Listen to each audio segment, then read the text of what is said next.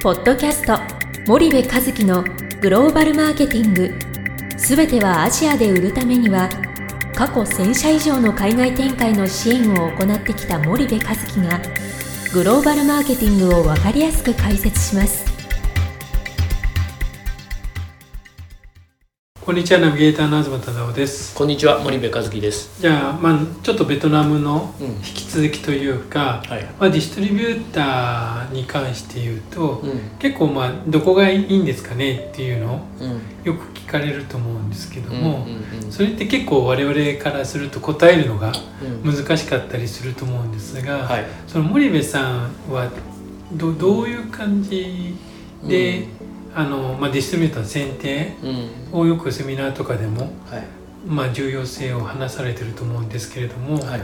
その辺についてちょっと、まあ、共有していただくというか、はい。まあ、セミナーを聞いたことがないリスナーさんもはい。まだ多いと思うので、ちょっと共有し,、はいしていただければと思うんですけど、はいまあこれベトナムに限らずってことですよね。あのアジア新興国でちょっと幅を広げて、うん考えた時にね、はい確かにそのディストリビューターのまあ業界別のディストリビューターのリストなんかを作ってお客さんにお出しをするっていうことをやった時に、まあどこがいいですかというふうにうん。まあ言われますようんね。でえっとまああの点数付けして順位つけていくんですけど、あのそれは一つのね調査の観点ではい。あの順位をつけてうん。お出しをするっていうのはいいと思うんですよね。一つの目安として。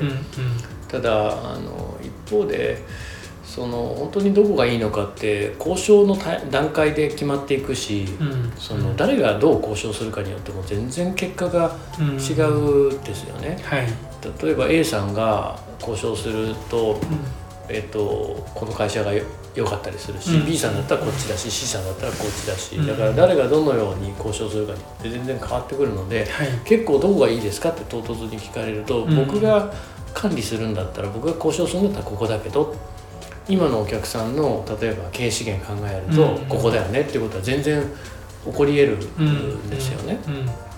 でも重要なのはスキルセットとマインドセットで見るっていうことはすごい重要で、はい。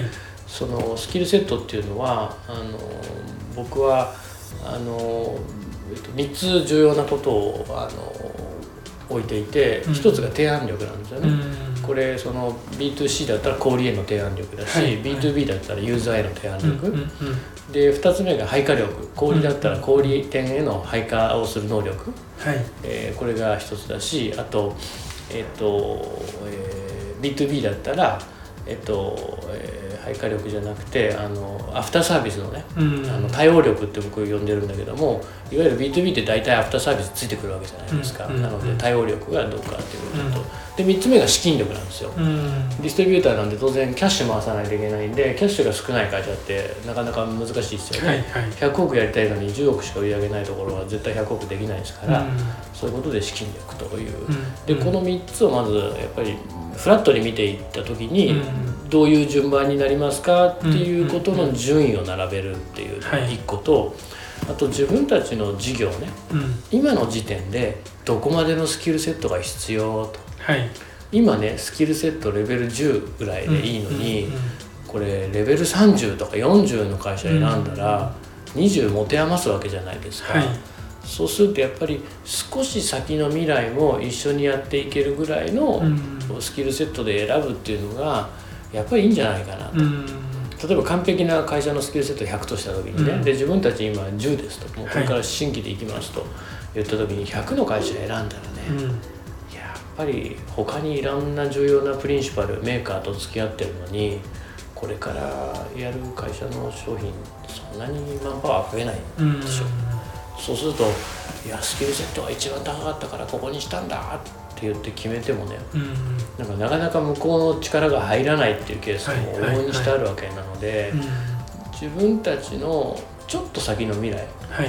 3年先半年ああの 5, 5年先うん。の未来ぐらいをこう想定してやるのがまあ一ついいのかなというふうには思うんですよね。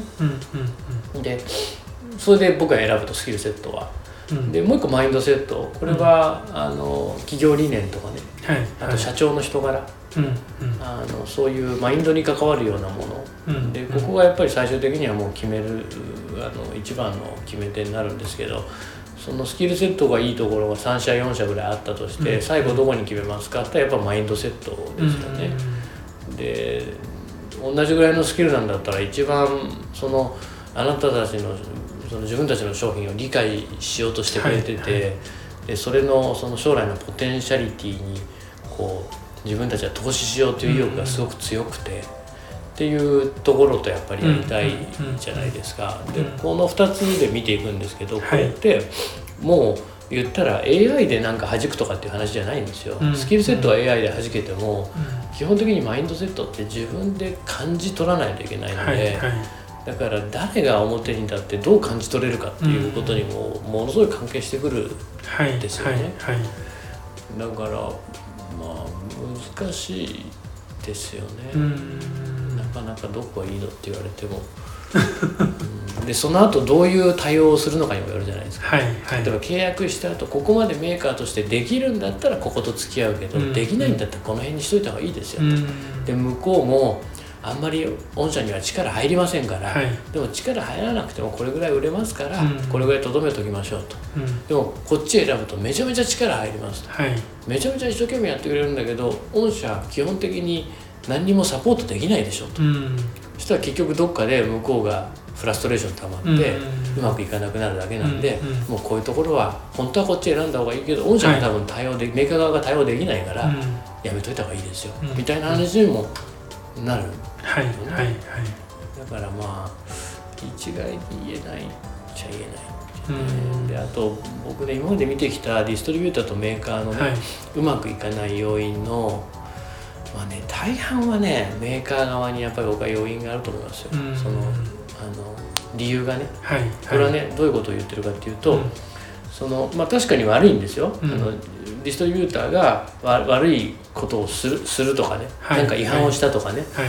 えーなんかあのあるんだけども、うん。そうさせちゃったメーカー側がやっぱ悪いと思うんですよね、うん。だってそんなのメーカーでいくらでもコントロールしようがああるもので、はいはい。最初から悪意を持ってね、うん。そそれは反社じゃないですか,、うん。らそんなディストリビューターはいないわけなので、うん。だからそこはメーカー側のあのまあなんだろう原因なんじゃないかなというふうには思いますけどね、うん。まあそうやって見ていくと。わかりました。じゃあちょっと今日は時間が来たのでここまでにしたいと思います、ありがとうございまはい、した、ありがとうございました。本日のポッドキャストはいかがでしたか？番組では森部和樹へのご質問をお待ちしております。皆様からのご質問は番組を通じ匿名でお答えさせていただきます。podcast アットマーク spydergrp.com ポッドキャストアットマークスパイダー grp.com までたくさんのご質問をお待ちしております。それではまた次回お目にかかりましょう。ポッドキャスト森部和樹のグローバルマーケティング。この番組はスパイダーイニシアティブ株式会社の提供によりお送りいたしました。